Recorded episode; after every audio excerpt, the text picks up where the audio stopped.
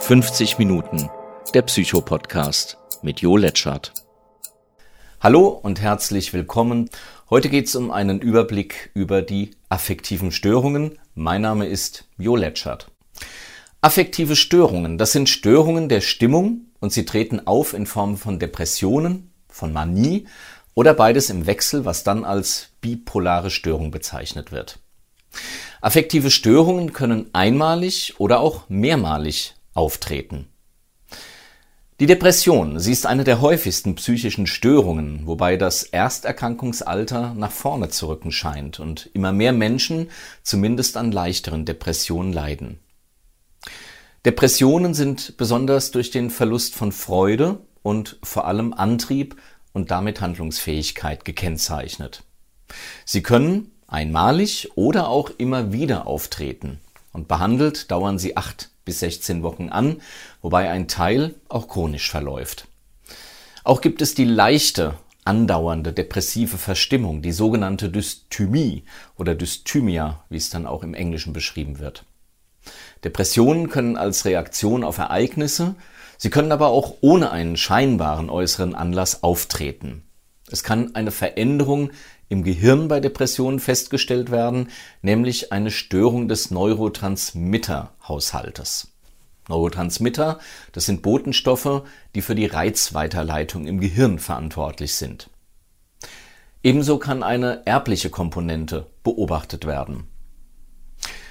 Besonders gefährdet sind ältere Menschen, Menschen, in deren Familie häufiger Depressionen auftraten, Alleinstehende oder naturgemäß auch einsame Menschen und solche, die in sich dauernden Konfliktsituationen befinden. Zu einer Depression können zahlreiche andere Störungen auftreten, wie Angst, Sucht, Zwänge, Persönlichkeits- und auch Essstörungen. Die Therapie erfolgt zumindest bei mittelschweren bis schweren Depressionen meist medikamentös und mit psychotherapeutischen Verfahren. Psychotherapeutisch hat sich hier die kognitive Therapie als wirkungsvoll erwiesen. Zu beachten ist besonders am Beginn und am Ende einer depressiven Episode, aber auch zu Beginn einer medikamentösen Therapie die Suizidgefahr. Das liegt daran, dass Menschen, die bereits eine depressive Episode durchgemacht haben, zu Beginn und am Ende noch respektive wieder die Kraft haben, an Suizid zu denken, beziehungsweise durch die Medikamente wieder zu Kräften kommen. An zweiter Stelle treten die bipolaren Störungen. Sie beginnen häufig mit einer manischen Phase und münden in eine depressive Phase. Bipolare Störungen beginnen früher als depressive Störungen, haben einen schwereren Verlauf und leider auch ein höheres Suizidrisiko. Am seltensten wiederum ist der Gegenpol der Depression, die Manie. Sie ist im Gegensatz zur Depression durch eine euphorische, manchmal auch aggressive Stimmung gekennzeichnet. Dabei ist sie allerdings wenig konstruktiv, mitunter sogar äußerst destruktiv und eigen oder sogar fremdgefährlich. Größenideen machen den Betroffenen scheinbar stark und unverletzlich, Projekte werden angeleiert und nie zu Ende geführt. Nicht selten treiben Maniker, Manikerinnen sich und ihre Familie in den finanziellen oder auch in den sozialen Ruin. Ein weiteres Merkmal ist die Ideenflucht, also das Auftreten ständig neuer Ideen, denen kaum noch zu folgen ist.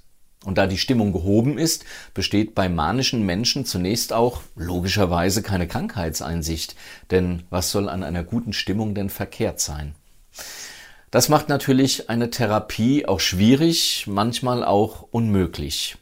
Deshalb muss man in den symptomfreien Zeiten mit dem Maniker besprechen, was zu tun ist, wenn eben wieder Anzeichen einer Manie auftreten. Medikamentös werden Stimmungsstabilisierer eingesetzt, hier zum Beispiel Lithium. Psychotherapeutisch gibt es in der akuten Phase wenig Möglichkeiten der Intervention oder gar der Heilung. Wie gesagt, in den gesunden Phasen muss man dann vereinbaren, wie man vorgeht, wenn sich eine Manie wieder ankündigt. So dass man dann in den Akutphasen besser helfen kann, beispielsweise durch Selbsteinweisung in Kliniken oder durch entsprechende Medikation. Zu den affektiven Störungen können auch noch psychotische Symptome hinzukommen. So kann der depressive Mensch zusätzlich an einem Kleinheitswahn erkranken. Der Maniker kann einen Größenwahn ausbilden.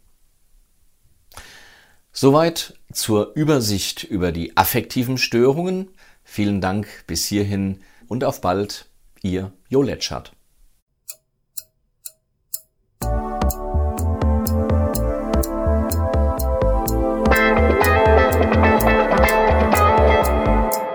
Danke fürs Zuhören. Lust auf mehr?